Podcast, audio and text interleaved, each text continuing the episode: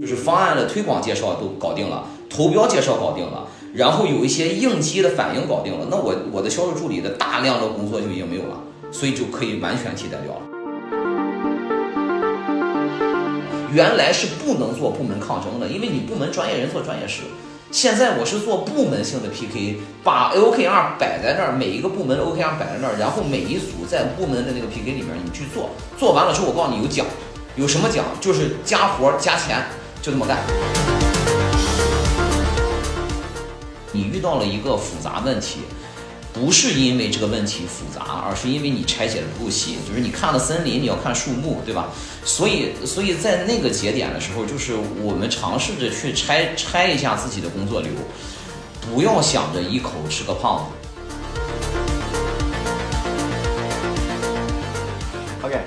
啊，欢迎大家来到那个 A I 炼金术啊，今天是那个加更一期，主要是很着急要找李真同学来请教一下。呃，为什么要找他请教呢？是因为我们天天讲什么用 A I 改变世界，用 A I 降本增效，天天会讲这些有的没的嘛。但是实际上真的能做的人很少，然后真的做出效果的人很少。然后我跟李真聊就会发现，他自己的公司，他是元一创想的那个联合创始人，然后他自己公司已经全面深度的用 A I 在改造那个呃工作流，然后降本增效取得了很好的结果，所以我就想说拉过来问问说你们是怎么干的。然后另外一方面的话，他除了自己在自己公司用了上了之外，因为这这个会传的嘛，那很多公司就会找他说来来来，那个我们公司该怎么做。然后我知道他也帮很多不同的公司做了 A I 的流程改造。然后这个时候的话，我就想说，那也问问说你们是怎么帮别的公司做的，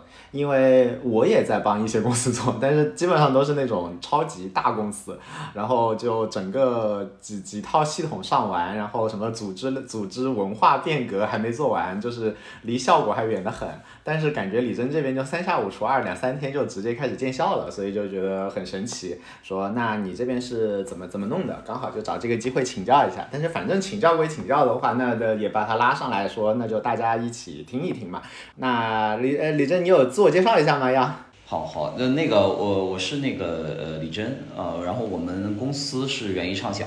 是一个做国产引擎的公司啊。然后完了这个这个这个事情的发生，其实是一个非常呃顺其自然的发生过程，就是就是就是在这个呃呃三月份的时候，我们我们公司就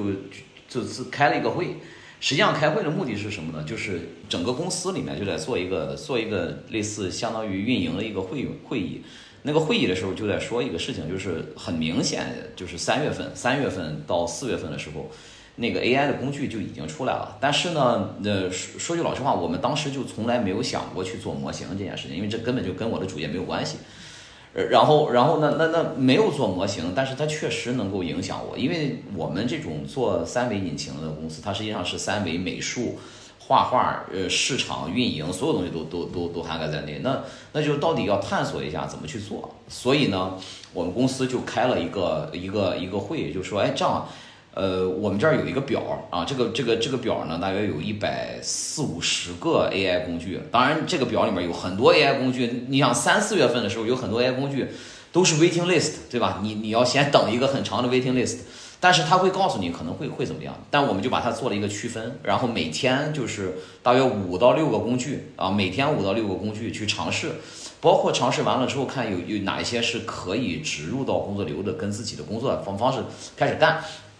哎，这就就就是这么干起来的啊，就是所以所以我们这种这种呃做法，实际上更像是什么呢？更像是小中小企业，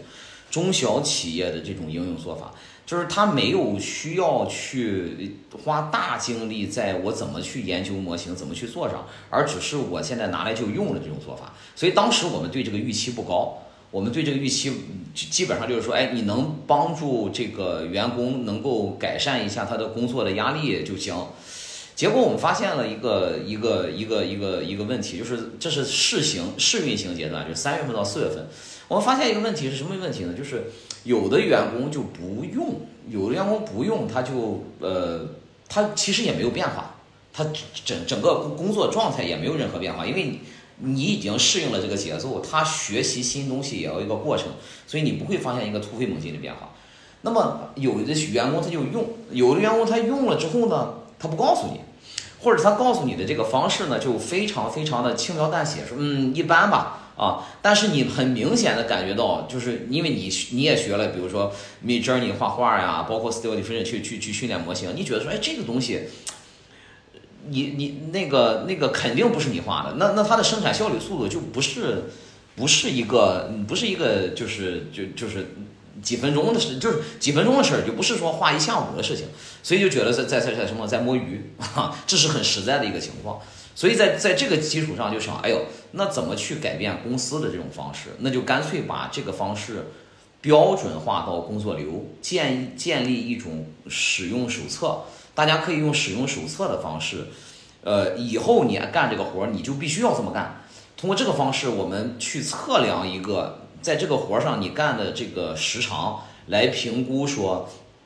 是不是有效。有效我们就坚持直接干。那这样的话，我们自己人员内部新陈代就是那个新陈代谢，呃，新员工进来之后他不就好学了吧？老员工养也也要也要让他硬性的养成习惯，所以就这么干了。然后完了之后，这个事儿就也就是就是跟然后就是跟你说的是一样的，就是它顺其自然的。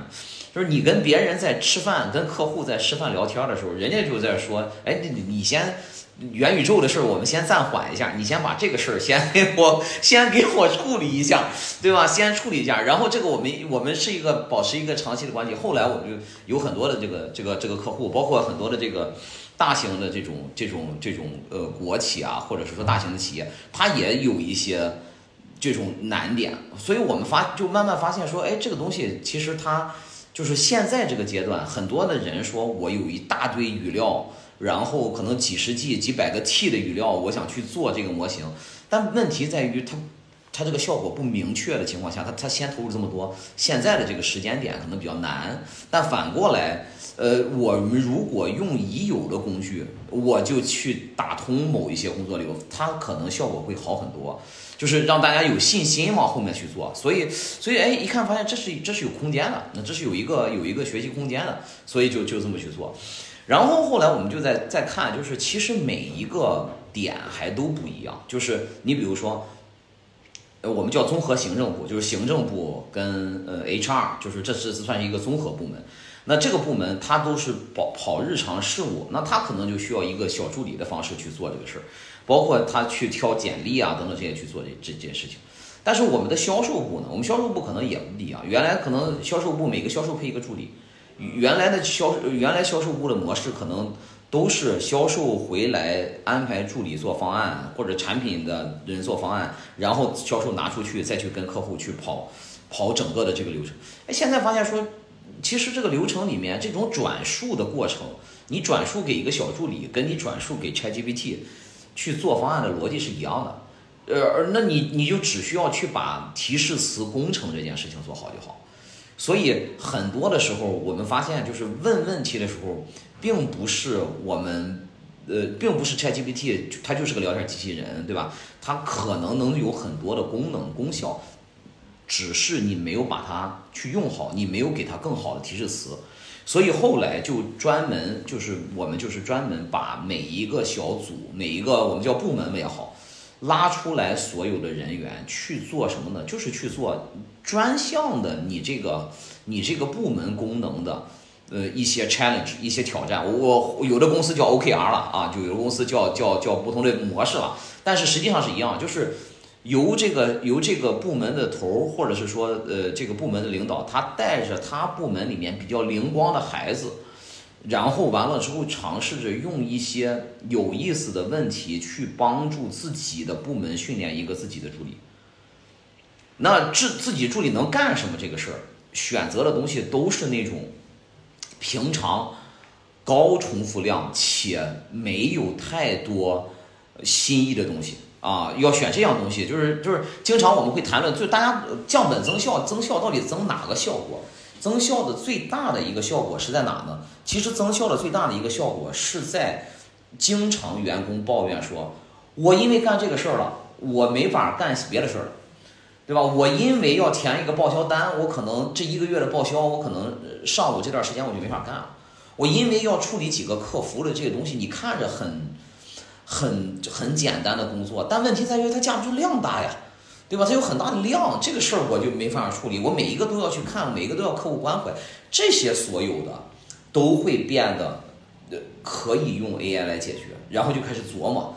琢磨的时候，当时琢磨很多的，就是就是在研究很多的这种问题的时候，就在想，哎，国外有很多的这种，当时我也问过你，我说有有一些是那种 A P I 的工具，有没有可能用 A P I 的工具去自动的对接 ChatGPT， 国外是有的，什么 Zapier 是有的。那当时国内看就琢磨国内有没有，后来就发现，哎，其实国内有啊，鸡犬银也是，其实那个叫做易易媒，易媒也是，就是容易的易，媒体的媒，它也是某一种程度上它也是，所以就会发现说，呃，包括现在的这个，呃，比如说就是那个 market I O， 就是也是一个国际的一个网站，它都可以做这种链接。那做完这种链接，你会发现，哎，那这样的话，你的客服，你的所有的这种系统就开始可以去做了。那这种做法的时候，因为我们公司也有程序员嘛，然后我们就发现程序员在做这个事情的时候，比我们想的更全，他们会 challenge 说，哎，你这样做 O 不 OK？ 他们 challenge 到什么程度？就是说，哎，你这个东西没有场景啊，你这个场景完了之后，好像他都能自如回答，实际上他不是。实际上他回答到最后都会到一个封闭性的路径，比如说这个问题我解决不了，那我就需要接人工客服或接邮件，比如说这个事情已经解决了，我需要用邮件的方式去回访，就这些所有的流程它就会变成一个拓扑图。那个拓扑图的逻辑怎么去做？其实这个是公司里面就就是我们会学会做的越来越深，那越来越深的东西呢，就需要一些可能需要一些能拼接的物件去做。我们现在发现所有的 A I 工具，可能大家第一步做的是先要会用，然后会用完了之后，可能先要用了它的第一步，用完第一步以后，你看比如说有很多人说啊，这个 A I 的提效，呃，比如说像 A I 做画画画画的这个 A I 提效 A I 提效可以提，那比如说百倍也好，或者说十倍也好，十倍或百倍只是在那个点上。你知道这个这个工作流，你比如说我们我们举一个很很实在的例子，就是我们给那个西川县做了一个，呃，就是叫做呃原来西川县城的县城场景回复。那当时我们拿到了那个西川县场景，就是一个就是一个这个呃呃就是一本书啊，县志这么厚一本书，里面就是有一些发黄的照片跟一些平面图。然后我们通过照片的方式把它分析出来，它的画画的风格是属于宋代的一种风格啊，就是就是那种就土土墙啊等等那种风格。然后又通过这种图的方式，我们又把它去还原。整个这个项目做下来可能一天的时间，就是就一天就把这一块做完了。但是做完了这个东西，我们还自己晾了两天才能给客户，要不然客户觉得这个东西是不是你们有准备了，对吧？然后我们会发现，其实这一天里面真正画图用了多长时间？如果你仔细看这个画图的时间，其实是原来原画师画图的时间要画个一天两天还不满意，还要出好多手稿呃线稿图，然后完了再去恢复，这个不用了，这个我们实际上是倒推的，我们实际上是画出来了真实的 Midjourney 的效果以后，再反推出来你的 C A D 图怎么画，再反推出来你的线稿图怎么画。但是我们的方案可是反过来的，是先有线稿图，再有 C A D， 然后完了之后，最后再是到它的整个的这个图片，它是个反向的过程，可能大家都都都不理解。但是这个过程，你知道，真正我们懂行的，就是美术的那个那个线稿图，他们画出来多长时间了？只用了半个小时就把这套东西做完了，而且给了整个画框方案是给了四到五个方案。剩下的所有的方案是什么？实际上是我们在做整个方案里面的文字描述跟方案的整个 P P T 的打造，用了一用了一天的时间。那你说这一天快吗？快，它它比你原来出个方案，你至少两三天的时候，它肯定是快快个，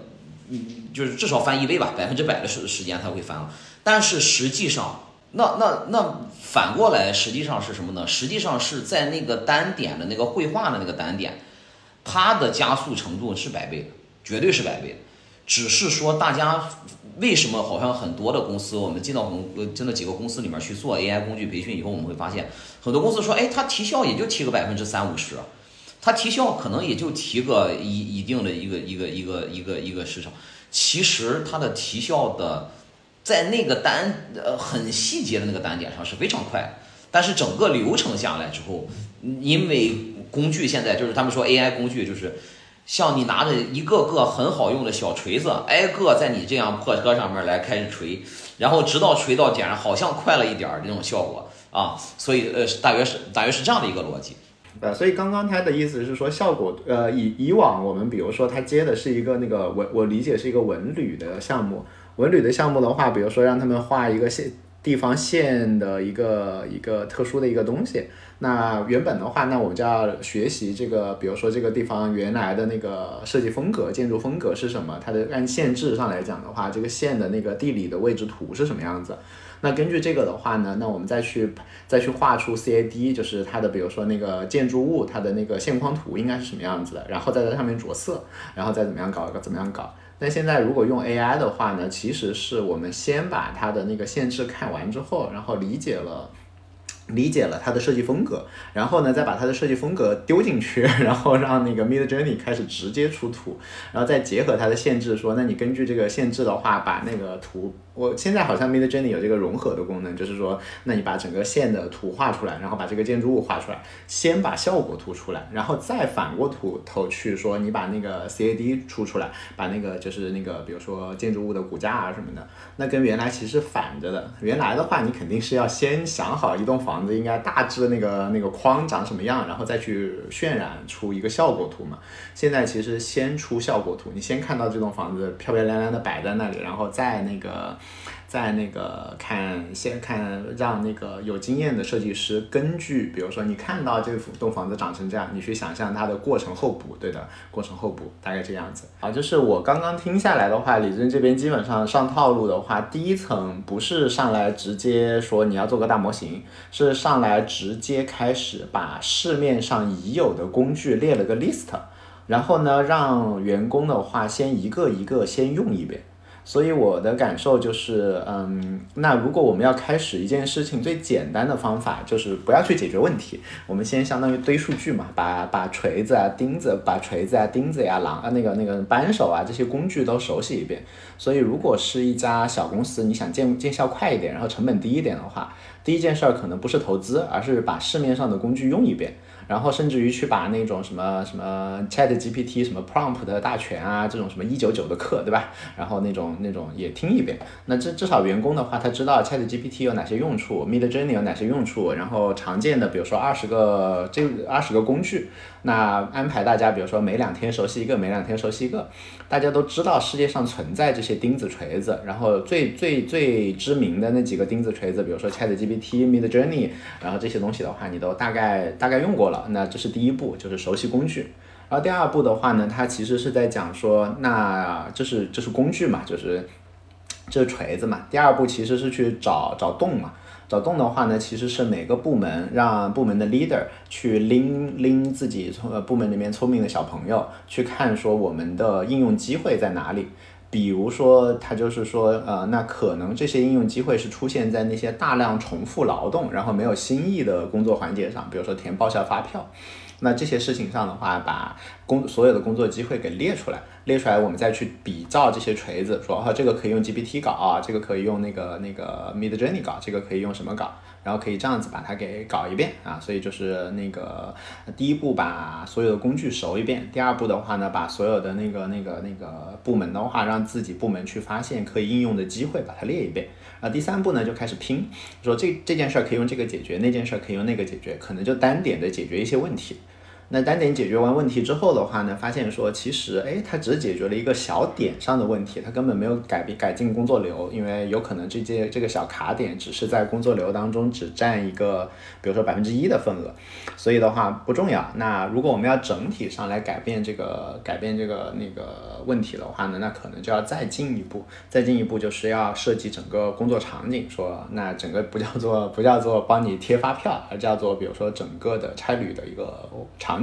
或者说不在于说帮你出个原型图，而是整体上，比如说他们刚刚讲的那个接了一个文旅的项目，要去根据限制去去把那个元宇宙当中把它还原出来，要重新建模这么一个过程。那这一套的话呢，我们可能就有一个环节叫做改整个工作流的一个设计，哪些用什么，哪些用什么 A I 工具，哪些用原有的工具，那把这些东西全部都过一遍。那过一遍之后的话，你就形成了一套方法。所以我我的感受就是就是第一步的时候其实熟悉工具，第二步是找应用机会，第三步的话形成那个形成工作流，大概是这么一个环境。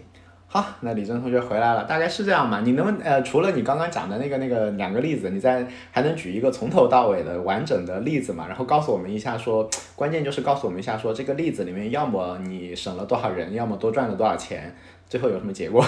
有两个有两个很实际的例子，第一个比如说就是就是整个我们公司的销售助理，整个销售助理的团队我们后来都拿掉了。那为什么要拿掉这个东西？就就要不然劝他们去转销售，要不然去做这个事情，就是因为我们发现日常销售助理在做两件事情，第一件事情就是在出方案，整理所有的东西，然后另外的一个一个一个事情就是基本上就是把除了出各个呃项目的方案之外，再就是做投标，就这两个事情，对吧？就是就是助理助理销售做的所有事情。那这这个事情呢，原来是销售之销售之前呢是配了三个呃三个销售助理的，四个销售助理有一个是头，那三个销售助理，那这三个销售助理呢，我们回头慢慢就做了一件事情，就是呃就做了三个改革，然后我们把这个事儿就放弃了。第一个事情就是我们把那个 ChatGPT 放在我们的钉钉里面，钉钉现在跟企业微信都可以放这个东西。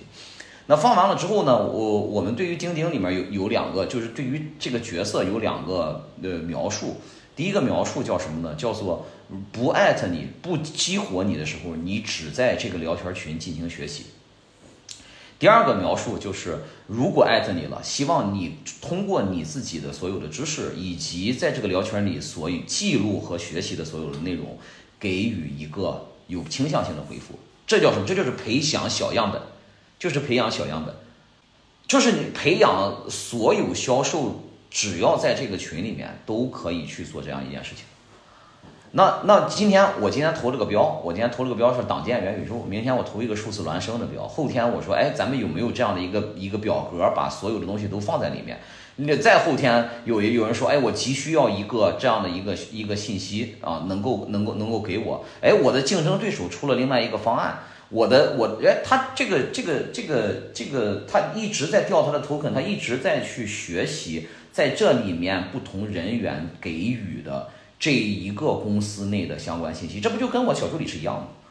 哎，对对对，不不不，但但是他的 token 的那个那个 window 没有那么长啊，他他他他两三千句两三千个字之前的那个字儿，他他他不就忘了吗？对，你还是你用了一些 embedding 之类，把它长期、就是、长期记忆做了。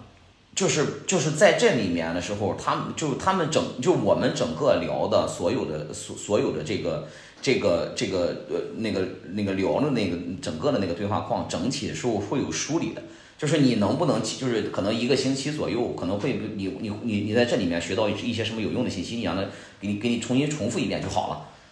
就重复一遍就好了，就相当于每个星期你 restart 一下，每个星期 restart 一下，然后每个星期 restart 一下就好了。然后在这个在这个在这个基础上，然后完了之后看有些什么东西可以自动去归档，然后完了去去归档就好了。那那在那这个有一个什么好处，就是我一个销售人员，如果如果我这个销售人员突然我遇到了一个客户，客户说哎你把你跟你你的你们公司的这个产品跟 Unity 的对比，跟我一个竞争对手的对比，你能快速的给我整理告诉我，我要汇报给我的老板。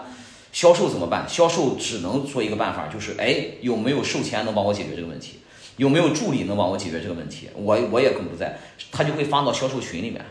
如果销售群解决不了，他怎么办？只能升级。现在是怎么样？现在是你可以发到销售群里面，同时你也可以艾特一下 ChatGPT，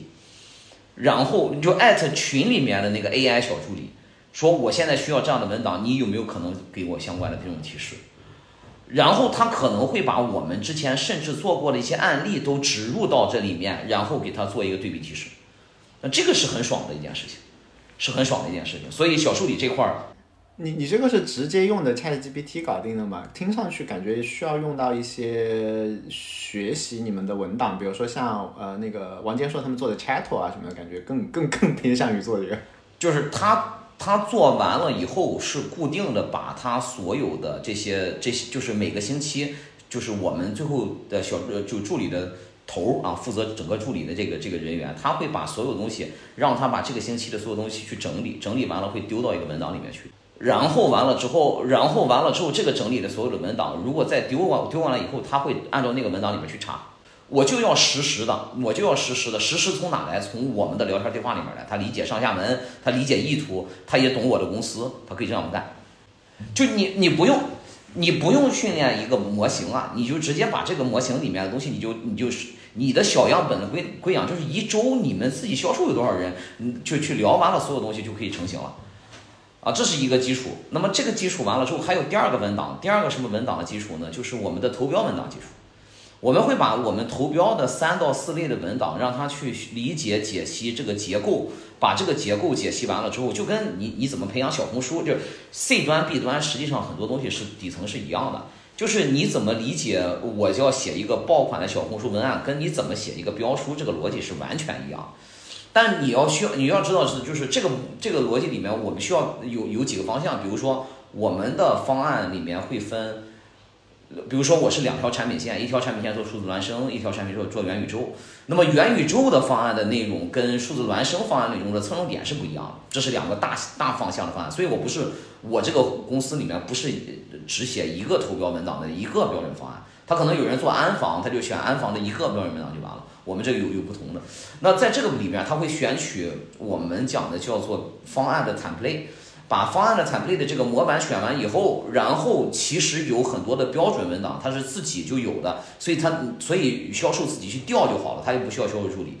然后没有的，它只需要把这块没有的东西写进去，写进去，比如说就是直接对 ChatGPT 来来去那个就是那个角色去写这个文文去写这个角色的这个这个内容的时候，把你的理解写进去，然后把你的一个未过的相关信息写进去。比如说很简单，举个例子，我们最近前两天又做了一个什么案子呢？就是那个宁夏的呃宁夏二十一景的元宇宙的一个一个方案。那个方案里面，它里面有一个投标要求，说我需要一个元宇宙的营销方案配备，没写过呀，谁写过元宇宙的营销方案？我们是个技术公司。然后完了之后，那怎么写呢？那我们就直接是直接调用了，就是二十一景的线下落地方案，然后完了之后尝试让他写线上落地方案。先写完了之后，我们又把元宇宙我们自己的内容加进去，然后再让他去去写，就一步一步去改，因为大约花了四十多分钟吧，反正这个方案就写出来了。那这样的话，我方案这块东西，其实我完全不需要小助理去转述，因为我小助理的转述他也不一定理解，他们对行业可能我们小小助理的核心目的是什么？实际上目的是把他培养成销售，对吧？如果我要个助理的目的只是为了助理，这个事儿不是对的。那那我们现在就可以提前这一步了。呃，你助理，你愿意做销售，你可以来做我们的销售，然后完了有有销售任务的考核。你要不愿意做销售，那只能只能只能能另另辟他家了。所以在这里面的话，我们在销售助理上面是做了一个比较大的改动的，就整个的销售团队里面，助理就可以，助理的那个方案 P P T 也都教会销售了，销售也就是自自己去选了。然后完了之后，整个的这个呃，就是方案的推广介绍都搞定了，投标介绍搞定了。然后有一些应激的反应搞定了，那我我的销售助理的大量的工作就已经没有了，所以就可以完全替代掉了。那销售助理这个岗是可以完全干掉了。那那那那这是一个了解。那从一个很残酷的方向来讲的话，你们公司这这方面干掉了多少人啊？呃，十十，就是总总体是十三四个人的调整啊，就是大约大约。对，应该有两百到两百五十万的一个节省能看到下来啊，成本。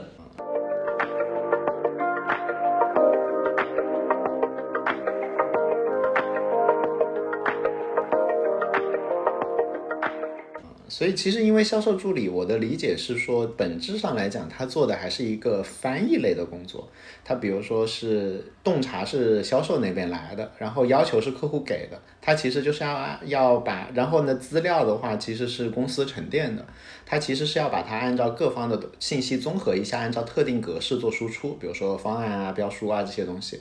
所以相对来讲的话，翻译类的工作的话是最容易被这一次的大语言模型给替代的，就就比如说英翻中、中翻英嘛，其实本质上没有差别。而翻译类的工作，哪怕它的真实的能力，比如说销售的那个销售助理的能力是八十分，它只有六十分，看起来是它比较低，但是呢，因为销售助理是二道贩子。他对于真实的场景，比如说是他听销售跟他讲的，那那所以他做出来的东西的质量的话，比如说销售那边已经打折打了五十了，那八十乘以零点五等于等于四十分。但是如果是销售自己来用这个 A I 来辅助他，虽然 A I 的能力只有六十分，但是他是百分之百的把信息给他，他他马上做出判断，所以他这个六十分就是完整的六十分，所以做出来说不定比销售助理更好，因为减少了人和人之间沟通带宽的损耗啊。然后呢，后来我们我跟一个就是做人力资源的公司啊，人力资源的公司就在跑那个人力资源的一个一个就是一个课程的时候，就发现一个，这实际上是大家自自发发现出来的，就是就是那个那个简历初筛啊，简历初筛。原来简历初筛这个这个这个活呢，本来原来可能是他们公司里面两个人加两个 intern 干，就四个人干，他们流量很大，帮政府去招人啊，他们就流量都非常大。然后完了之后呢，一般一个岗能收到基本上七八百份简历，但是真正筛筛下来之后，他们会发现说这些简简历能不能就是，呃呃，实际上是只能到呃可能只就是真正到面试那个环节，不是电话面试，面试的环节就电话面试环节就一百分了，面试环节可能只有三五十分，但但但是你的初筛的这个环节就非常的麻烦啊。都长得都一样，对吧？你你好像你写 U 一样，你写了一百个 U， 你可能看完了之后，哎，这个不像 U， 对吧？就是这个就是这个逻辑，他们就真的遇到过这种事情，就是那、呃、有可能有好的就就就跑掉了，有不好的他可能也放进来了。所以在这个情况下呢，就是那就在说说，哎，这个这个东西就一步一步推了，说能不能去推我简历初筛这个事情。后来我们就研究了很多，简历初筛这个事情很有意思，就是你看啊，他他他首先第一点。呃呃我们先做了一个自动化，就是就是研就是它是也是分步去拆拆的。先做的自动化就是有没有可能把一个岗做成一个邮邮箱，然后把一个岗的位置全部放到这个邮箱里面去。邮箱作为一个 trigger， 它可以激活的是那个 trigger 下面可以激活的是你的附件，把你的附件直接转化出来，用拆 P D F 或拆 Word。呃呃，然后完了之后，把这个东西里面的文字提出来，提取文字的这个过程难度非常大。为什么难度大？因为你要把它提成表格。我们真的看 ChatGPT 的时候，它非常难的一点是什么？就是你的表格的精准程度要求不一。别人的简历可能是一个我自己已经写习惯的简历，但是我怎么能从简历里面把最精准的那个词对应的相关内容提取好？这个事非常难。然后完了之后，而且难到什么程度？就是他可能要从这个简历里面选出来评评，就是基于这个人才所选用的大约二十八项内容，就我们看到的是二十八项内容，包括是不是党员呀，然后他们还有是不是党员，还有是不是就是就是身份、家庭、教育这些可能都都看。所以他通过这个衡量的标准，我们一开始他老是筛不出来。他每一个简历完了之后，他经会经常会有错位的情况，我们一定要保证精准，这个事花了很长时间。好，当他花了精准的时间，把所谓的这个就是就是 G P T 把文档从 Word 里面抽出来，再把它转成 Excel 以后，在 Word 和 Excel 以后，你直接可以让 G P T 写一个 V B A 程序。就是就是我现在就 Excel 我完全不懂 Excel 的程序，现在已经大神了，就是它可以直接就跑 V B A 程序，写一个 V B A 程序，就是我能不能把你的所有的内容全部初筛出来，里面要包括人名、年龄、邮箱，包括它其他的那些相关信息。好，相关信息进到这个 Excel 表里面了以后，进到 Excel 我们用的是 Google Doc。我们没用那个 Excel， 我们直接用 Google Doc， 那个那个最最方便。Google Doc 完了以后，它直接把 ChatGPT 的那个 ChatGPT Sheet 直接连接上，然后反推回来之后，我会加一个提示词，那个提示词每一个岗位都不一样，加一个提示词说二十八项里面抽离的二十八项里面，我着重关系的是哪十几项？这十几项的参数是什么？我必须要求它这个参数以上，或这个参数是确认的，我才能写。就是你要把那个 prompt 写出来。好，这个写出来以后，往每一个那个人的简历里面去丢，丢完了以后就能看到你的卡点到底是它过还是不过。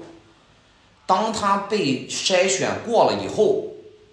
自动给邮箱回复一个 ChatGPT 给出一个指示性的回答，恭喜你公呃通过第一轮，然后呃我们会有人相关的人联系你进行电话面试。还有一个指示性回话就是恭喜呃就是不好意思呃你的你未达到我们的标准，然后完了就回，就所有的初筛流程是完全可以被机器化。那这样的话你就你你以后你开大岗的时候，你开一个大岗位的时候，你收可能几百几千份简历也没有问题。他只需要对每个岗只需要定点，就是真正那个工作流是里面真正需要人参与的，就是第一我去确定这个人的筛选条件，你的简历里面没有我就是我就是给你筛选没了，你的简历里面有我就当就筛选过了。所以以后大家推荐大家写简历尽量写全一点，没关系对吧，写全一点比比漏写要好要好，对，因为机器会都会都会审。第二个就是每一个岗要建一个邮箱，通过这个邮箱的方式，我们达到自动化。因为所有的东西都是 trigger， 都是你给它一个指令，这个指令你后面会导致的一个连锁反应，这个才叫自动化的东西嘛，就是你才能一步一步推下去。就像我刚才给你发的那个那个那种逻辑是一样的，就是一点儿点儿推过去，一点点推过去，它实际上推出推行的过程，它它就跟写写一个 rules 是没区别。所以这个那基本上他们原来 intern 不用要了。就 intern 可以干点别的去了，然后他们的那两个人，呃，重组，他们也也不用干了，只留一个人把那个招聘的初筛这个环节过了，就 OK 了，就 OK 了啊！所以，所以这个也是一个比较呃，就是非常非常，呃呃有意义的一件事，我觉得啊。这个这个这个例子很很好啊！我我我举我问个问题，就是第一个，我我觉得非常好，就是你其实是把整个工作流拆得很细，然后每一步再去思考，比如说这一步我们用一个岗位一个邮箱解决，然后做对做那个比如说分流，然后下一步比如说我用 Google Doc， 因为这样子的话它就方便跟那个 G P T 那边上上上那个参数对接，全在网上嘛，所以全在云上面，所以这这些我觉得特别好。然后有一个困惑的地方，但是我自己想了一个答案，我还是想我先问一下你，就是为什么我们要拆成这么多步呢？因为嗯，理论上来讲，就是拆成这么多步其实是方便人类来处理的，比如说我要拆成二十八个点啊什么的。但是其实如果 prompt 设计好的话，我把我的需求告诉他，其实人类在做的时候其实也是很模模糊糊的，有的时候也看一眼就大概知道这个极其不靠谱或者靠谱嘛。那你直接跟 G P T 比如说说他是一个呃什么招聘专员，然后非常富有经验，能够一眼识别出什么什么什么什么，你直接跟他讲，让他直接读文本，不需要拆成二十八个点，然后他直接来进行一个是或者否的判断，是不是直接一个 prompt 就可以了呢？为什么要拆？不行，因为要留痕，你怎么能信任机器做这件事情？所以，所以，所以，所以，如果你显示完了之后，他如果胡乱给你判断这个事儿，你你你相当于你会你会遇到一个非常大的 crisis， 一个一个一个一个投诉。所以在这个里面的这个留痕的这种筛检，你筛完了之后，它的那个筛检，而且它筛完了之后，如它。就是怎么说呢？因为你拆了这二十八个点以后，让他从二十八个点里面去提取了这件事情，他提不到这个事情是一回事，那说明你写的不清楚。但是普遍都能提到这个事儿就没有问题了。第二个就是他筛查是不是从从这几个点筛查？如果最后的筛查判断是基于那个 balance scorecard， 就是那个 scorecard 去做的，而就是那个那个分数的那个那个那个评判值去做的，而不是基于你输入我输出，你这么相信 G P T 吗？这个这个这个不能这么干的，因为你这么干完了之后，万一出了任何的申诉和投诉，你都没有溯源的可能性，你也不能怪说 ChatGPT 搞这个事儿，对吧？所以所以没法弄啊，对，弄不死啊，就是这个这个如果真出了事儿的话，他们他们交代不过去啊啊。OK OK 非常非常好，对，然后这样子也可以显示的去优化它，也知道哪边靠谱不靠谱什么的。是，而且而且你你你你你，他如果万一简历写了三页纸，对吧？超出三千字，你怎么弄？对吧？你在提取这些文字的时候，你会发现说他可能有些东西没读到。那没读到的时候，就是他后面的二十八项里面可能有一半或者一小半是没有的，是空的。那有可能这个就会，这个这个也会有一个，这也会有一个有一个问题，就是如果你的 blank， 你的你的空空空余值太多，你的你的功能项的空余值太多，它会有提醒。这个也可以用 G P T 写一个 V B A 出现，就是如果我在功能项的二十八项里面选个十项，这十项可能就是不是你的邮箱、你的电话、你的姓名、你的性别，不是这些项，是你的学历、你的从业经验，这些项里面如果是空的，那么我们认为这个这个信息是不属实的，因为我们认为所有的简历应该是有这样的一个标准。你你你简历里面连这个都没找到，那说明这个这个东西是一个 false。所以，所以我就是一个 bug， 我们需要去看的。所以这块的简历就不成立，就需要人工来看，人工干预到底是发生什么事儿，然后也可能请我们再调一下 prompt 到底怎么弄。对，大约就是这么样一个情况啊。所以很多的很多的简历，你你是不清楚它怎么样的。就是你像就这种简历，比如说他就是我写了三页的简历，写的满满当当的，结果 ChatGPT 只看两页，那你你完了，这就呃对，这就不好弄了啊。嗯啊，我觉得你刚刚举的两个例子，一个销售助理的岗位，一个比如说简历初筛，我觉得都很好。哎，还有一个问题啊，就是因为其实比如说销售助理岗的这种工作，然后包括简筛简历 A I 筛简历，市面上不是都有一堆的就是专门专专注做这件事情的工具嘛？为什么你你其实是在用一堆东西，一堆最基础的组件自己拼了一个解决方案嘛？是你觉得市面上那些东西其实还不如自己拼的不好用、不灵活，还还不不能适应呃具体业务场景吗？还还什么原因？呃，一般好用的 C R M 这种工具基本上都要定制，基本上都要定制，没有不定制的。那么你你怎么能确定这个标准版特别适合我呢？然后完了之后里面又参又干预到什么的东西？比如说我们我们在销售销售的这个销售干预上面，我们可能要用九个信息。去考察所有销售跟跟项目的情况是怎么样的，那么这九条信息包括过去的决策历史啊，过去的东西，就是这是我们自己有一个销售体系，那这个体系的东西你要把它植到一个这种里面就基本上不现实，不现实，我我们没就花不了这个钱去让他干这个干这个事儿，这是这非常重要的一个重点。然后第二个点呢，就是嗯呃呃，只有拆了这么细。我们才能论证出来，我们确实提效了。这可能是一种自己的感受。哦，真的，真的，你花了这么多钱，你看前两年不是那个那个说那个，对对吧？居然之家不是 I T 干出了一大堆，对吧？我们不说这个事儿，我们就说，就反过来说一个一个事情，就是我到底明不明白我自己在干什么，很重要。就是我的我的团队通过这个事儿，其实更重要 A I 更重要的一个事情，甚至哪怕他没有去做 A I 真正能够帮他解决问题的这种情况，比如说财务啊，我们财务就做点公式而已，他没有太强的帮助性。那么这个事情没有太强的帮助性的这个事情，也同样让财务通过 A I 的学习，至少让他选了几个流程，他能梳理得很仔细，我觉得都很开心。为什么？因为我们经常说管一个公司最重要的是什么？就是员工不知道每天在干嘛，你也不知道每天在干嘛。我们要知道每一天真正的他的那个产生的工作量是什么，大家的工作经历意义在哪。我们通过这个这个方式，其实反过来是让我们知道我们每天都在干嘛。然后你怎怎么能干得更好？我哪怕今天没有这个 A I 工具，但我们曾经做过这样的分析，是不是我以后万一有个好这样的工具，或有个市面上的东西，也能帮到我的公司呢？所以我觉得这个审这个流程的过程其实极其好，就是呃这种体验是对于公司来说像一个健康的查体一样，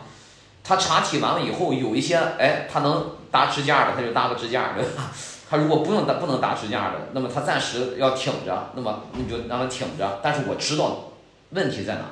怎么去解决啊？这个是觉得踏实啊，这个这个这个比较重啊啊！而且这样子就是员工是有是是从组织的角度，这个是大家会更有参与感的，因为是相当于把他已有的成型的经验，然后我们帮他梳理清楚，然后看看哪里 A I 可以帮忙。但是如果直接推给他，我我先不管效果哪个更好，假设哪怕外面有一个东西更好，其实是强推给他一个跟他当前经验和认知未必 align 合的一个东西，所以这个时候其实，对，所以你给他一堆零碎的积木，然后或者说帮他拆解工作之后，有二十八个点位，然后二十八个点位中间可能有十四个小积木可以拼进来。这个时候其实他的对对对他来讲的话，至少至少在接受度上是更好的、嗯。对，其其实其实，嗯呃，我觉得啊，我觉得呃，真的效果不大，就是在接受度上来说，因为本身这个事情降本增效的最终结局，有可能就是这个人被走掉，所以所以所以这个这这这个这个这个事情大家大家知道，但有一个事情就是，如果这个公司是持续向上的，那么大家能干更多的活，肯定都能挣更多的钱。这个是跟公司的方向来说，如果公司现在是个平稳的，会遇到瓶颈了，那有可能就是就是就就是降本增效，就是人员的调整。但是但是这个事有一个呃，就是大家如果想的好的话，有一个好处是什么？是呃呃，我们用新的手段接触这个问题的时候，它不是从原来的那个方式，它就我们会发现很多很神奇的人。我们市场部有一个很神奇的人，就是就就做了一件事情，就是就是你你交给他这个活儿，这个星期的这个这这这这每个月的第一个星期，他他的日更的视频数量大大提高，就是他基本上一个一个一个一就是一天就可以把这一个月的更新全部干了。然后完了之后，那那他怎么干呢？就就这里边包括公众号他怎么干呢？就是他怎么去把就是市场部那些那些那些可以。底层批量的活干了，他看了两个东西，他跟我在在在在说，就第一个就是那个说这个所有的这些网上的大 V， 他们被关注是因为他们用了一个大众比较接受的架构，比如说我减肥，我今天减减肥，我为什么收藏你这个你这个你这个公众号？一个重要原因是你可以体系性的给我讲一些减肥知识。对吧？我今天做元宇宙，我我我可以体系性的给你讲一些元宇宙的知识。好，那我怎么体系讲呢？那我可能在月初的这个时间，这一个月我就是做一个 campaign， 这个 campaign 呢就把这一个月的所相关的内容全部去码好，可以用 ChatGPT 把思维导图的方，用思维导图的方式，用这个这个这个各种各样的方式，我们有一套有一套那个专业的那个叫 Prompt Engineer 的提示词，它可以挨个试，试完之后它就会把这些这些开脑洞的东西就就列出来，列出来以后，那可能这个里面，比如说你的你的整个的。运运营的这个这个这个这个这个方式里面，我今天就讲的是元宇宙的相关技术，我把 V R A R 呃拆开了讲，呃拆开了讲完了之后再掰碎了讲，对吧 ？V R 里面又分哪几种？然后完了之后，设备硬件设备分哪几种？软件设备分哪几种？它通过这种体系化的讲法，它就会一下拉出来一个月二十篇的公众号和二十篇相关的网络介绍或者内容的介绍相关的东西。好，当他拉出来这个之后，他一样也，我们现在用 Google Sheet 也也是这个逻辑，就是我给你十个提问去写十个段落，每个段落里面的提问是针对我公众号的相关内容去写，这个也可以用 ChatGPT 去说。然后完了之后，那么这个这个提问写完了之后，我只要写通一个架构，就是 V R 的这个架。假如说我说我就是说呃呃，比如说我们就是用个用大众比较比较接受的吧，比如说我们就说呃健康饮食减肥。对吧？黄瓜对于我们有什么样的东西？从元素上讲，怎么做好吃上讲，跟持续吃黄瓜二十天，你会得到什么样的变化的？这三个角度，你给我写写出来一篇公众号。好，黄瓜写完了写西红柿，西红柿写完写茄子，茄子写完写西瓜，是不是一样？对吧？那么你你看，观众看上去都是完全不一样的东西，但问题在于，你知道，在我们的。小助就我们市场部的那个人手上里面，他只是那个鼠标点了 Excel 那个加号线，直接下拉，你所有的东西都出来了。那那你这个样的话，你这你你二十篇的这个文章，你一个人就干完了，你不需要再那么多人去做了。这这这个事儿，他就这这个批量化的东西就可以去做了。所以他非常聪明，就是聪明在这儿。然后完了之后，后来我们又我们又在做一件事情，就是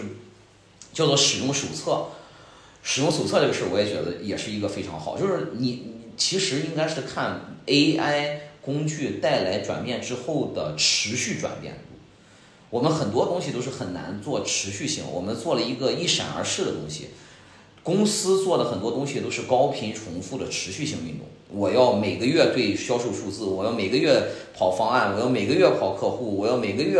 呃过项目会，我都要做的都是高重复性的东西。好，怎么做高重复性的东西？建立一个标准或一个使用手册，使用手册的方式就最简单，就是我们所有新来的员工入职之前会给你发可能七八个视频，这个视频就告诉你你的公众号以后该怎么做，我以后可以撒手了，你来干。你的视频该怎么做，我以后可以撒手了。你哎，我这有一个 P P T 给你解释一下你怎么去做批量呃什么邮件的筛查，哎，他把它做成了流程。所有新进来的人进来之后，他们就哎对 S O P， 他们所有的人进来之后就以这个流程，因为这是公司的规矩啊，慢慢慢慢适应，那么公司就开始慢慢慢慢转型了。我觉得这个特别好，这个这个就是因为我们现在在跑几个这个落地的那个 A I 实战营，就是这个样子，就是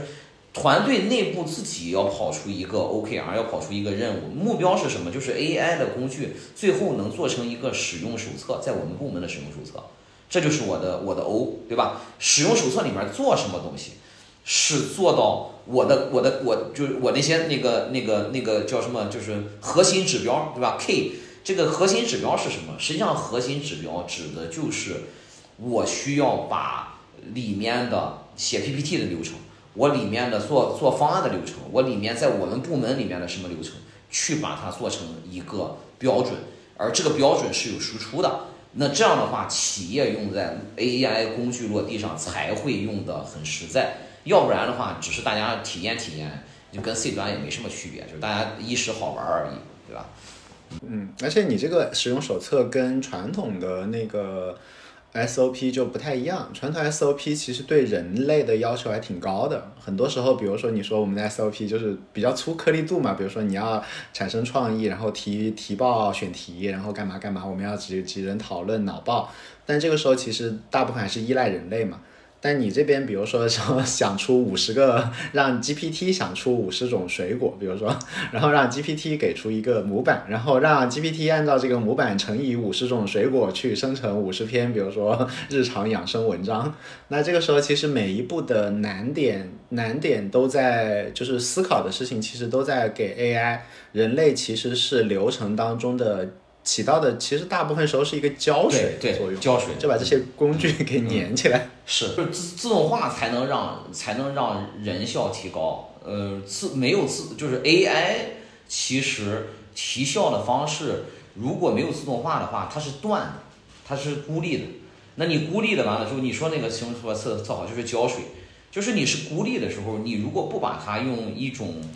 嗯，不管你的手段是强硬还是你的手段是松散，但是你只要这个东西能干到有效的程度就好，啊，这个有效的程度就能帮你把，就是只要能帮你把整个的工作流啊重重新整合起来。哎，但你刚刚也提到，你刚刚说不管强硬也好，什么也好，我现在知道的很多公司内部，尤其是呃设计岗那边还好一点，因为那个图太明显了。但是很多的，比如说让他出创意啊、出文案啊，这这些方面，其实公司里面的，呃，反弹其实比较严重，就是就是大家其实都，呃，一方面就是表现表现上当然不会是说我不想干啊，是会跟你说这个东西根本没有用诸如此类的。那你你你遇到的情况是大家很配合，还是其实也情绪上比较反弹？然后那反弹最后是怎么解决这个问题的呢？我们我们其实做了两件事情在在在这个这个这个这个事儿上，就是我们自己公司也好，包括那个 A I 培训课也好，就是每一个部门都要做 O K R， 就是做 A I 的 O K R 的同时，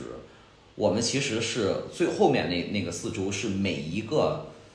每一个部门公开以后，不是只是个部门干。而是其他部门跟他一块儿干。如果我是个外行人，我干掉了你，那这个事儿就问题就大了。对，就就是就是我们把所有的事情公开过来。你你们不是专业人做专业事吗？每个专业的部门在做专业事吗？如果这个 P K 赛当中有一些情况，你们被其他的人 P K 掉或挑战掉了，那反过来。这个事情我们会打一个巨大的问号，这个这个这个职能的存在意义是不是可以分出来去做？那你这个东西大家的风险就大了，因为什么？因为你是做 marketing 的，你干了我设计的活儿，以后我设计没活干了，那我就把 marketing， 我就我就把设计这个部门里面的所有的预算或所有东西都都都裁掉了。原来是不能做部门抗争的，因为你部门专业人做专业事。现在我是做部门性的 P K， 把 O K R 摆在那儿，每一个部门 O K R 摆在那儿，然后每一组在部门的那个 P K 里面你们去做，做完了之后我告诉你有奖，有什么奖？就是加活加钱，就这么干。那那就那就以这个方式去做。那做完了这个方式，你会发现其实有很多的人有很多不同的涌现，有很多部门有不同的涌现。通过这样的方式，大家会有默，就是从起始起手开始，压力就很大。然后反过来，在这个压力情况下，还是那句话，业务好的时候，压力反过来不是压力，因为你还有更多的活进来，大家还能干，干完了之后收益还好。但是压就是就是这就是看公司里面到底到底能不能拿到更多的项目、更多的活了，对吧？这个这个是这个是公司层面，我们先不讨论。但是你的就是从手段层面上，要让可能高层的中高层的管理人员认认识到一个事情，就是原来你认为的可能不可替代的部门，现在可以被替代了。所有的人也都认识到这个事情。原来你出了这个图花了这么点时间。这不是我说的，这是所有部门统统体验了你设计完了之后做出来的一个通用结论。你还有什么脸去不不干这个事儿？或者说不能说有什么脸，就是你还有什么你你会没有压力说不去做这样的调整吗？不会了。嗯，了解。所以你的策略就不是说我一定要说服你，我而是让让让让你变得更可取代。说服跟他所有相关部门的人知道他的工作量是什么。难很难，我们也可以认啊，啊，你的工作量难，你的工作量难，我们都认，所以以后这个事儿你无可取代，你就你你你一定是走在大神的路线。如果你这个事儿可以被替代，我也可以去干这个事情，慢慢慢慢，这个事情它的干的这个价值，这个壁垒就会在公司里面降低了。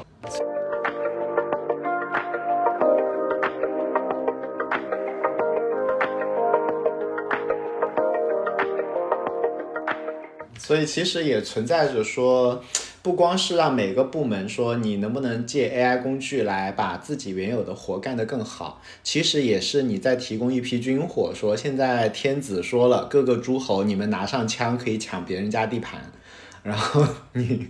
你你抢到地盘更大之后的话，大家升职加薪，然后反正我把那个那个诸侯国就灭了，然后那那边的粮食和人口都是你的。对，对，做做要要做这样的调整和准备，啊、嗯、啊。嗯这个这个这个跟跟 A I 没关系，这个跟公司运作有关系。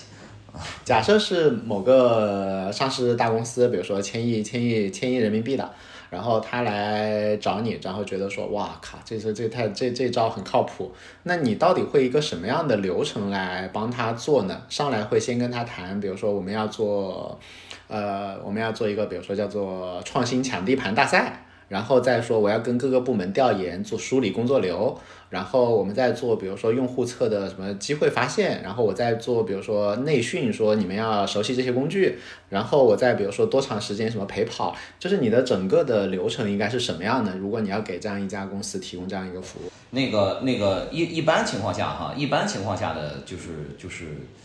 呃企业我们会做做两种事情，就是第第一种呢叫做。嗯嗯，科普类 A I 就是就是相当于把 A I 的这个东西先要跟各个部门的相关的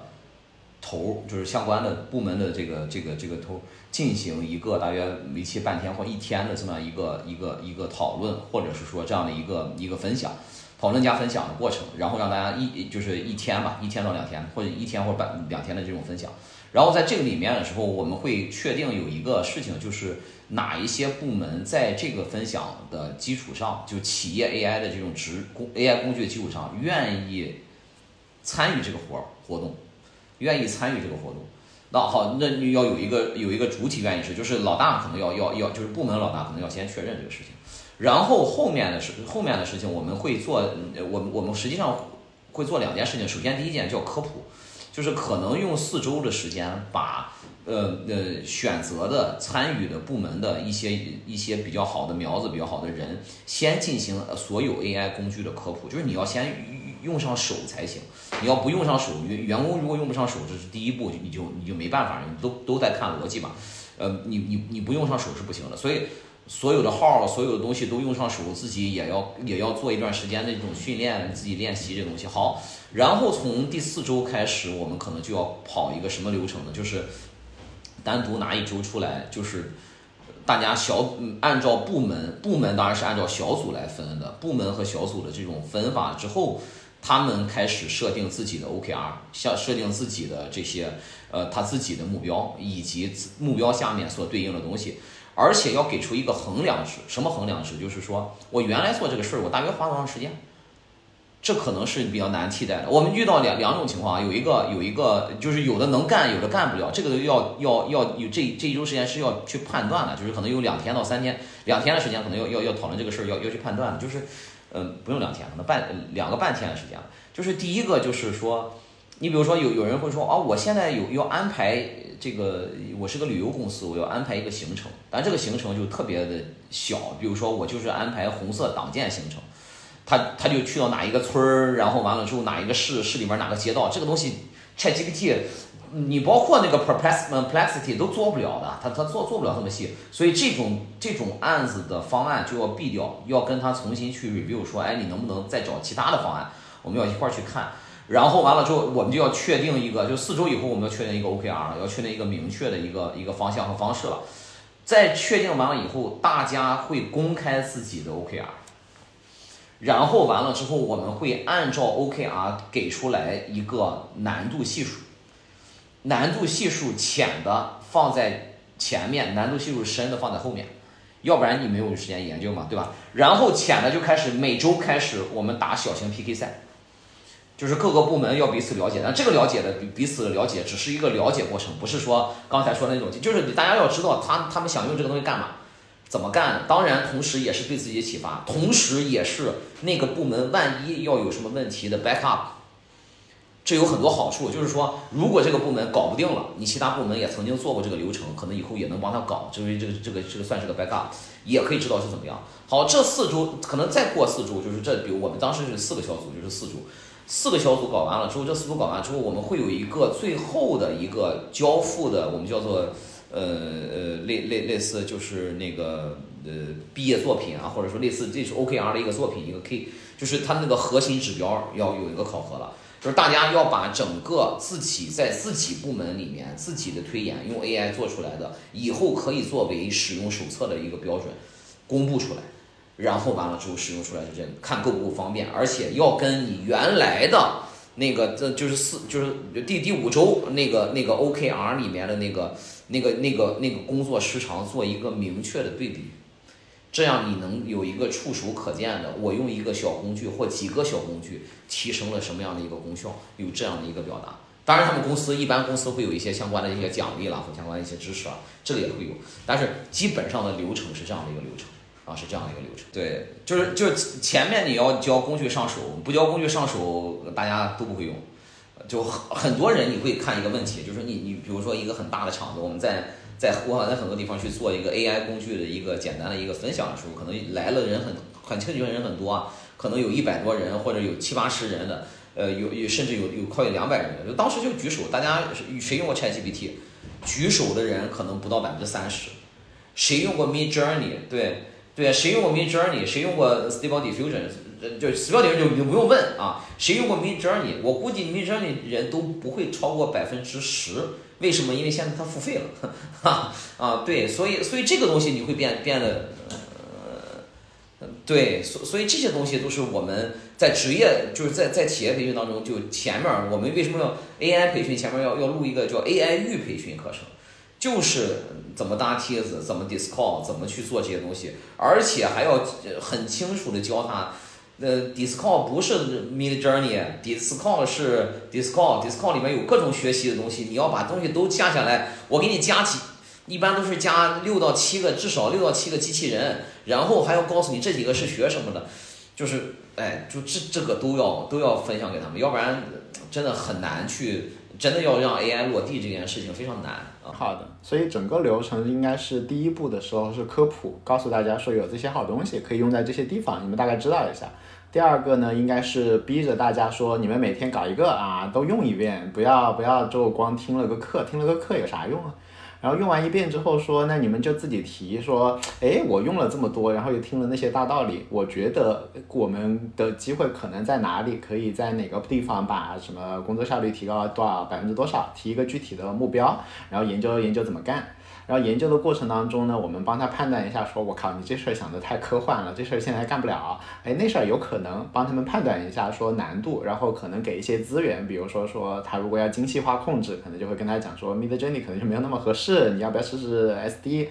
然后给他一些指导。然后在过程当中的话呢，那在每周的话有小型 P K 赛，各个相互之间、部门之间和项目组之间可以相互之间有一个竞赛，也有相互借鉴。那 P K 赛的话，如果是外部的外部的人的话，也可以给更多的支持，比如说发现方向走错啦，就比如说天天在那边练大模型，就 Embedding 啊什么的，然后说啊，其实不用，你这个有什么方法可以搞定。然后最后的话呢，可能有一个风呃风口，就是说那可能搞个八周，那就说有一个交付，那你到底谁做没做成，我们把所有的时间点都设在一个时间窗里面明确交付。那做成的话呢，就就就帮公司省了多少钱的话，让老板就就发发一半奖金，然后把它给一个项目就收了。嗯，对，如果没，如果我们也遇到过那种没走成案例的，就是我也遇到过那种，就是他那个部门确实没走走走成，就是那个他那个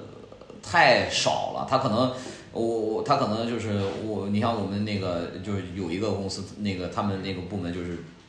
呃，只做了舆情报告，呃，然后完了之后做了呃这个。呃，就是他们行政部嘛，舆情报告、假日的邮件的批量发送，然后把它做了几个，他想把这几个拼成一个，就是说那意思就是我都做了这几个东西。后来我们跟他说，就是如果你要做这个东西的话，我觉得难度系数太太弱了。你这样，你把你曾经做过的尝试的所有的流程都梳理出来。这个流程就是就我跟您说的，刚才说的那个，就是他为对企业为什么好，是因为。真正回头的时候，你会发现，就是包括老板或者或者说不是这个部门的人，你把这个流程真的一步一步像一个那个工具链一样，它梳理出来该怎么做该怎么做的时候，也是他公司一笔很重要的财富。就是我我我自己梳理了，对，那那那至少至少告诉老板一件事情，就是我知道我自己在干嘛，很重要。很重要，所以所以所以通过这个这个这个描述，也有可能会做不成，但是做不成也一样有好处，也一样会有好处。我觉得我觉得挺好的。对，至至少知道自己在干嘛了，然后把把流程，就相当于你变成了一个咨询公司在梳理流程。对，对，但是但是你这个流程的方式其实不是说，是是你有一定的工具是可以让它提效的，而且很确定的，它公司里面某一个部门是能提效的，而这个提效的成本极其低。啊，你如果说你比如说你你我因为我以前我以前 Salesforce 我也做过，给 Salesforce 做做做做就是做那个做那个培训，就是 Salesforce 当时他们他们做了特特逗的一件事情是什么呢？就是我们是 Salesforce 的采购商，然后我们被抓到美国去做培训，你培训成考试成绩好了，你就变成中国的 Salesforce trainer， 这是他们那那然后完了之后我们去去做 Salesforce， Salesforce 是这样的，就是他他。让你做培训、做销售培训、做这些东西的背后的核心目的，实际上是卖他那个大系统，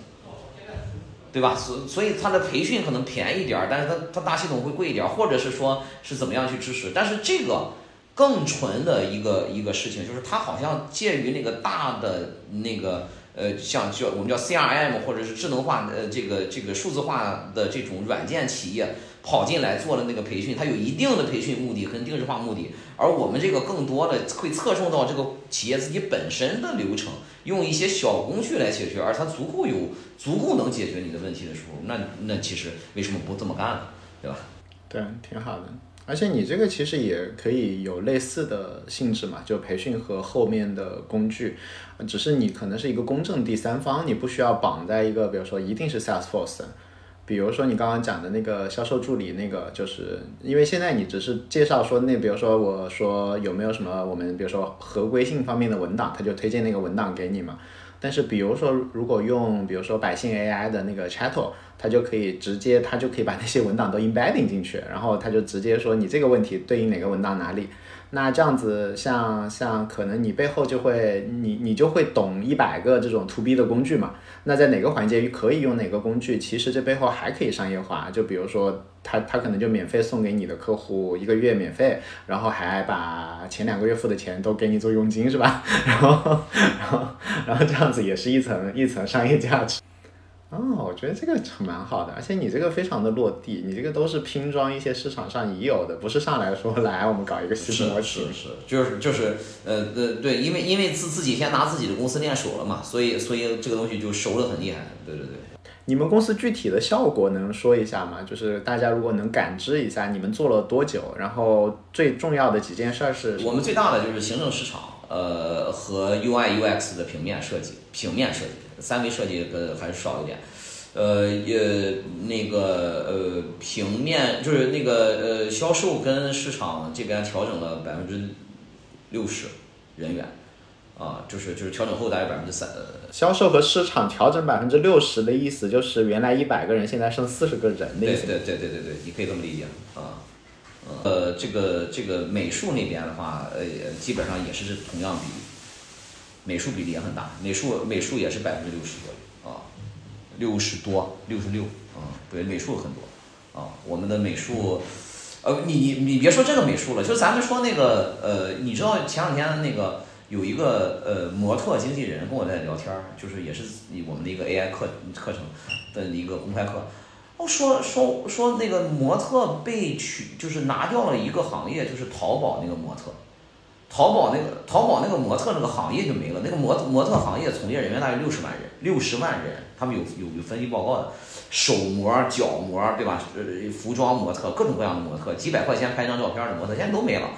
对吧？两两两两两万三万块钱给你定制完了之后，两万三万块钱，两万三万张没有版权的模特，然后完了加上你的产品，这种现在这种技术已经已经完全就拿掉了，这个就就不是就。我大学同学还做了一个给我看了一下，然后说：“哎，你你喜欢哪件衣服，我们一件帮你出来。”啊？嗯，对对对，就是这样的。它什什么那个淘宝、京东、呃抖音这些很多的地方，它里面都会有那个平面设计，基本上现在都都已经都已经拿掉了。对啊，我我们现在有的人还说现在就是说，哎 ，A I 已经凉掉了，但是其实。其实是 to C 的那些凑热闹的人，比如说上去调戏一下 G P T 的人凉掉了，但是实际上它在产业里面已经在一点一点的侵蚀侵蚀原来的所有的工作流，都已经开始真的开始渗进来了。在真的被，比如说你想想那个被吃掉工作的这些这些同学们，其实他们感觉到的是是是自己这边心很凉。对，就就并不是说 A I 这个技术凉掉了，现在 A I 这个技术已经开始落地了，落地在这些行业里面。只是可能因为很多同学你们住在，比如说住在你们楼住在二十三层，那现在可能才淹到二层，那但是对于一层二层的同学来讲，这这事儿真的是已经已经发生完了，很可怕。对，可你在二十三楼看不见而已。对，很多人不是说就是当他来到的时候已经晚了嘛，对吧？其实冰山下做太多工作了，太太太。太但是你刚刚讲的就是我我清楚说，比如说出图，它可以比如说提高十倍的效率，但是你也讲说它整体上来讲，因为工作流它也没有办法提高真的十倍嘛，它可能卡在还是有一些工作流。然后我之前也跟那个网网易不是出这种降本增效的这种 A I 降本增效的这种呃方法论出的最多嘛，然后我不是跟那个阮良也连麦聊了一次，他们整体的测算大概是百分之二十几的一个降本增效，当然对于他们体量也很大。那那为什么可以砍掉那么多人呢？不是公司，如果你按部门算是这么多人，你要按公司算也是百分之二三十啊。我是按我是按部我我是按照个人部门算的，对吧？对对对，如果按那个比如说销售助理来看的话，就百分之百的。你按照你按照销售部门的话，你可能一个销售对一个销售助理，那么就就五十了。对吧？销售助理都不要了。那如果现在是啊、呃，我现在我们讲这么枯燥的话题，还有三十六个人在线听啊。那如果如果对这三十六位同学的话，那个那个那个，他们现在肯定在线听的都是想在自己公司开始用的嘛，对吧？那你对于他们现在有什么建议吗？说你们可以怎么开始开始搞？比如说第一步应该是去你有什么号啊什么的，可以去听听一下你讲的大道理和课和案例分享，然后再自己可以干嘛？呃，是这样的，我的建议是，就是就是大家肯定要有一个，呃，有一个带着目的性的去用 A I， 而不是没有没有目的的去尝试用 A I 去做东西，因为很多的时候我们发现很多的大家都在被。市场上很多的公众号去做一个洗礼，说啊这个太牛了，五分钟就能做一个 P P T， 那个太牛了，这个这个这种呃这对真的它是可以，但是它肯定不是能拿到你想展示的目标，对吧？所以所以换句话来说，你在你的你只有把就是我我我我特相信那句话，就就是什么呢？就是你遇到了一个复杂问题，不是因为这个问题复杂，而是因为你拆解的不够细。就是你看了森林，你要看树木，对吧？所以所以在那个节点的时候，就是我们尝试着去拆拆一下自己的工作流，不要想着一口吃个胖子，或者一口我解决公司里的一件事情，而是想到这个工这个工作到底在这个工作流里面是怎么样整合的。我可能下到更底下一层的时候，我发现所有的市场部的人员可以完全的帮助我们的销售去出我们的效果图，也可以帮原画出效果图的时候，我只需要留两个原画师就解决我原画里面的手改问题，手动改装改改改改的问题。那这个时候的时候，你会发现原来那个发动机是在市场部的这个人员身上，是在这个这个这个这个角色上面，所以所以这个实际上是关键，就是就是大家要尝试的去用你的呃用一些 A I 工具去联想到自己呃呃工作上面的那些有目的性的工作，然后这些工作能够重复性的，底层上是重复性的这种这种高占用你时间的工作，都可以都可以尝试的去用它，用它的一个核心目的就一定要功利。功利到什么程度？就是我能不能用它省时间，提高效率，省时间，对吧？那那什么样的时间是最容易被被省掉的？就是你经常叫苦连天，说我干这个有什么意义，对吧？我干这个又不是我的核心主业啊，这些东西你想想看，琢磨琢磨能不能用 A I 去干？就第一，我们说有有目的的去去尝试用 A I。第二个，如果你找不到你的目的怎么办？你就经常会想一想，我干这个工作有什么？为为什么我干这个工作，我的核心主业的时间都被其他东西占用？我的我我我的核心主业是什么，对吧？我被那些不断重复的工作去占用的时候，我都想用 A I， 因为 A I 这个东西是自动化的东西，它不它它其实不能创造啊，它它只能把别人看不到的想法给到你，它它也不是创造，对吧？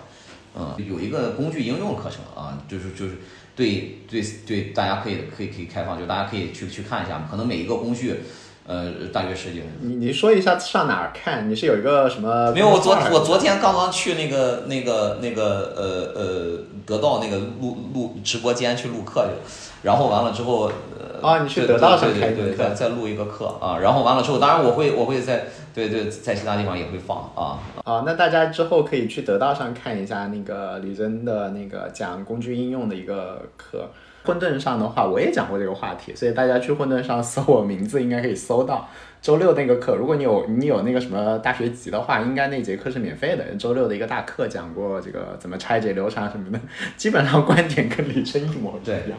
嗯嗯，就是这这这个这个事儿不不是因为因为你看不清楚，你看不清楚，你才会去呃呃，就是你想看得更清楚，就拿放大镜再看。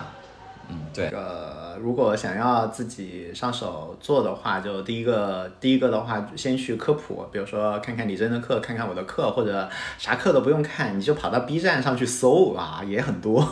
然后都都都看看科普。然后的话呢，科普完了别花太多时间科普，就听大道理，就听个一天够了。第二天开始就把你列个二十个工具，反正都用一遍，对吧？不要天天就在那边就是这种练武功的话，你还是把工具先用一遍嘛，不要天天讨论枪法，枪都没摸过，是吧？那用完一遍之后，按照李真的说法，就是那你就找一个你们真实的问题，对吧？那比如说我这边就要就就就想少少招两个人，我这边就想把我无聊的工作不做了，我这边就不想陪孩子赶假期作业了，是吧？然后我要有一个明确的目标，那就开始梳理说，那哪件事儿其实是有可能用 A I 做的，难度怎么样？然后我们就设定目标，开始试起来吧。然后呢，可能一个工具搞不定，你就设计一个工作流，写一个 S O P， 把流程搞出来。所以的话，大家就可以考虑说这样子来来把整个流程用一遍。当然，如果你是一家公司的话呢，也可以直接，呃，就找一个这种像像我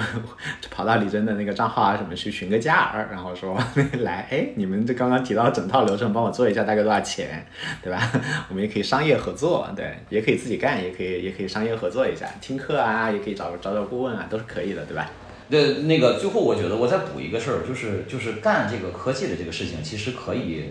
就是我是能找到我自己的这个呃，我我就是干干这个 A I 的这个事情，我会能找到自己的一个嗨点，这个嗨点实际上就是我自己的一个盲区，就是就是换句话来说，我们就举举个很简单的例子，我看到那个 Jonathan 留的那个言嘛，说、呃、用起来帮孩子去赶这个假期作业，就是呃我我一个我一个邻居的同事，就邻居他孩子应该是上高二，高二的物理作业去怎么去赶这个事，他们很挠头，因为我不可能重新再学一遍高二，当然就是太难了嘛，现在高二已经跟以前的题都不一样了，所以就把那个放在 ChatGPT 里面去让他去求解法。求完解法之后，大家可能都会做到这一步，但是有没有想过这个工具能怎么用？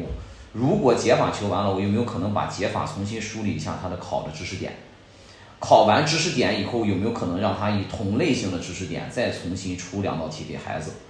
有没有可能在这个知识点的情况下，你能延伸出其他的知识点，关于到高二的课程的知识点，把它加进去，再考，再再给孩子出一个？以孩子的视角，他的因为你解解题的时候是是他的自己 ChatGPT 的视角，能不能把孩子的答案投喂进去，然后告诉他以这个视角你能分析出来到底是哪一步出的错，这个错是粗心还是怎么样？哎，你发现你走完了这个流程的时候，你会很我会很嗨，就是因为因为这个事儿，我相当于我帮孩子把这个事儿讲透了。如果我只用只用 ChatGPT 讲那一件事，给他做那一个简单回答，那可能这个这个事情我可能嗨不到哪儿去。但是一样的，工作上也是一样的，就是我我完全不懂画画，我完全不懂艺术，但是我我懂客户，那么我对于艺术就会哎有很多的这个想法，那么我就能完成一个我原来我公司人才能帮我一块完成的事情，这个就慢慢你就有嗨点，就就能飞轮就能转起来了啊，就是这个意思。很好，很好。然后刚刚那个提问的 Jonathan 也说这个拓展很精彩。那我们就收在这个精彩的拓展这边，然后希望大家呢都可以用用好 A I 啊，降本增效，然后保证自己不要被被降掉，不要被增掉，然后我们都把工具用起来，因为这其实是我觉得可能是我们人生当中最大的一个浪潮，这个浪潮看能不能把握住了。那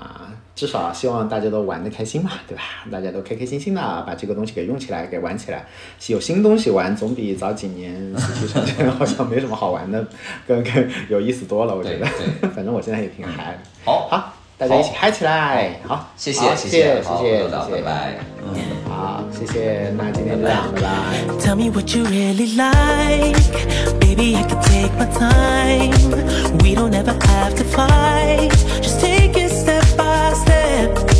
I can see it in your eyes, cause they never tell me lies. I can feel that body shake and the heat between your legs. You've been scared of love and what it did to you. You don't have to run, I know what you've been through. Just a simple touch and it can set you free. We don't have to rush when you're alone with me.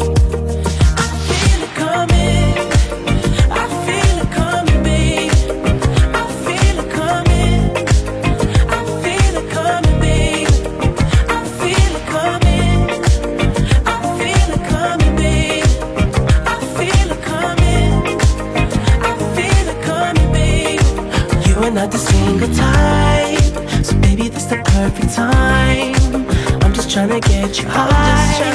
faded off this touch. You don't need a lonely night, so baby I can make it right. You just gotta let me try to give you what you want.